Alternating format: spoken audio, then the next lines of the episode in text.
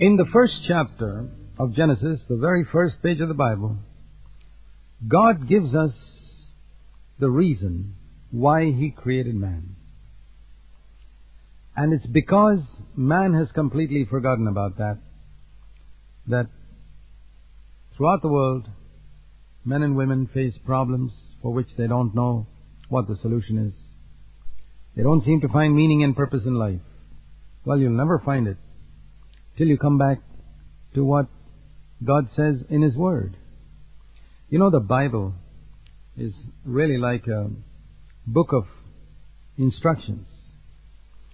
If you buy a tape recorder or a washing machine or some expensive electronic gadget, along with that you will get a little booklet which are the manufacturer's instructions on how to use this particular gadget that you have bought.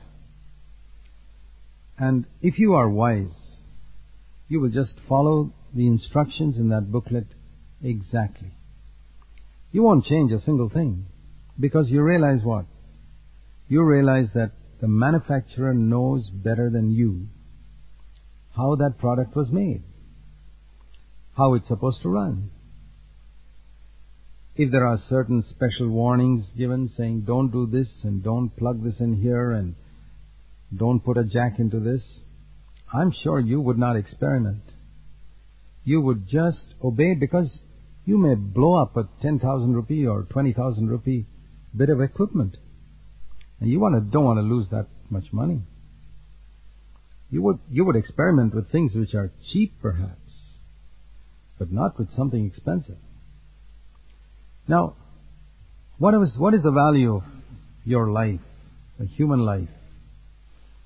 Far more than 20,000 rupees, far more than many lakhs. In fact, once Jesus said, What shall it profit a man if he gains the whole world and loses his own soul? So there he took a balance and placed the whole world and all its wealth and all its glory and honor on one side and one human soul on the other side. And he said that one human soul was heavier. It weighed more than all the world. So you're very valuable. Then how is it that man who's so valuable is so careless with following his maker's instructions when it comes to how to run his life? That's the tragedy. If you want to know why there's so much chaos in the world and why things have gotten a real mess, here's the answer. God gave man certain instructions and he never followed it. And that's the reason for confusion in the world, in individual lives, in families, and between nations. So let's look at Genesis chapter 1. We read here about the time when God made different things on this earth. Each day He made something new. But whenever He made any of these things, He never told us the purpose with which He made them. For example, the first day, He created light. What was the purpose? Well, we don't know. We can guess. But God never said what the reason was. The next day He created the heavens. No purpose mentioned. The next day He created the dry land and the plants and the trees, no purpose mentioned, and so on. And so on with the animals too, and the fish and the birds. But when it came to making man, finally, before he even started making man, he said, Let us make man in our image, according to our likeness, and let them rule over the fish of the sea, over the birds of the sky. So we see the first purpose with which God created man was that man should show forth the likeness of God. That means if man moved around, you could see what God was like. Because God is a spirit and invisible. God wanted his character to be manifested through a created being. Now, in an earlier study, we had considered how God had made the angels before he made man. But there is no evidence in the Bible that God made the angels in his image. No angel could manifest the likeness of God. That is a unique privilege that God gave to man. Man was made in the likeness of God to show forth God's own image and character. Once we understand this, we will see that the whole purpose of Jesus dying for us and redeeming us was in order that we might be brought back to God's original purpose for us. Now, supposing we were to draw this in graphical form, think of God's purpose for man being like a straight line going slightly upwards, because God's purpose for man was progressive. And that was God's purpose, that man should progress. And here's a straight line going upwards. But somewhere at the beginning of that straight line, Adam fell. So he never progressed. He just dipped straight down. Let that line go down. The fall. What did Jesus do? He came down to the pit where man was and lifted him back up to that straight line. Now man has been brought back to that straight line of God's purpose for man. So, the whole purpose of God for man is not fulfilled in Jesus lifting us up from our sin and our failure. No. That's only bringing us back to the place where Adam was when he fell. It's restoring the failure of Adam, bringing man back to the place where he was before he fell. But then now we need to understand what is God's purpose. What's the straight line? That is to reflect His likeness. So, it's not enough to say that your sins are forgiven. Many Christians are just happy saying, well, my sins are forgiven. That's like saying, well, God lifted me up from the pit and brought me up to the straight line. But what about progressing along that straight line? We need to understand what that means. It means growing in likeness to Jesus Christ. You know, when Jesus came to earth, He didn't come only to die for the sins of the world. That was only part of His purpose in coming to earth. His death on the cross was just an act of one day, six hours, and that was it. And He died, and He was buried, and He rose again on the third day. But the life that he lived for 33 years, what was that supposed to demonstrate? That was supposed to demonstrate how God wanted man to live on this earth.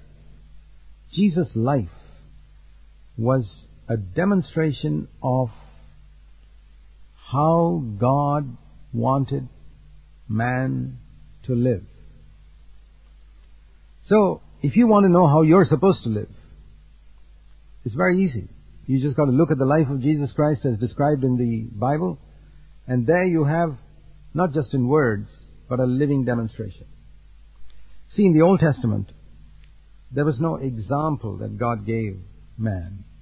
God gave commandments. Everybody knows the Ten Commandments, which is also a picture of how God wanted man to live. But it was a very faint picture.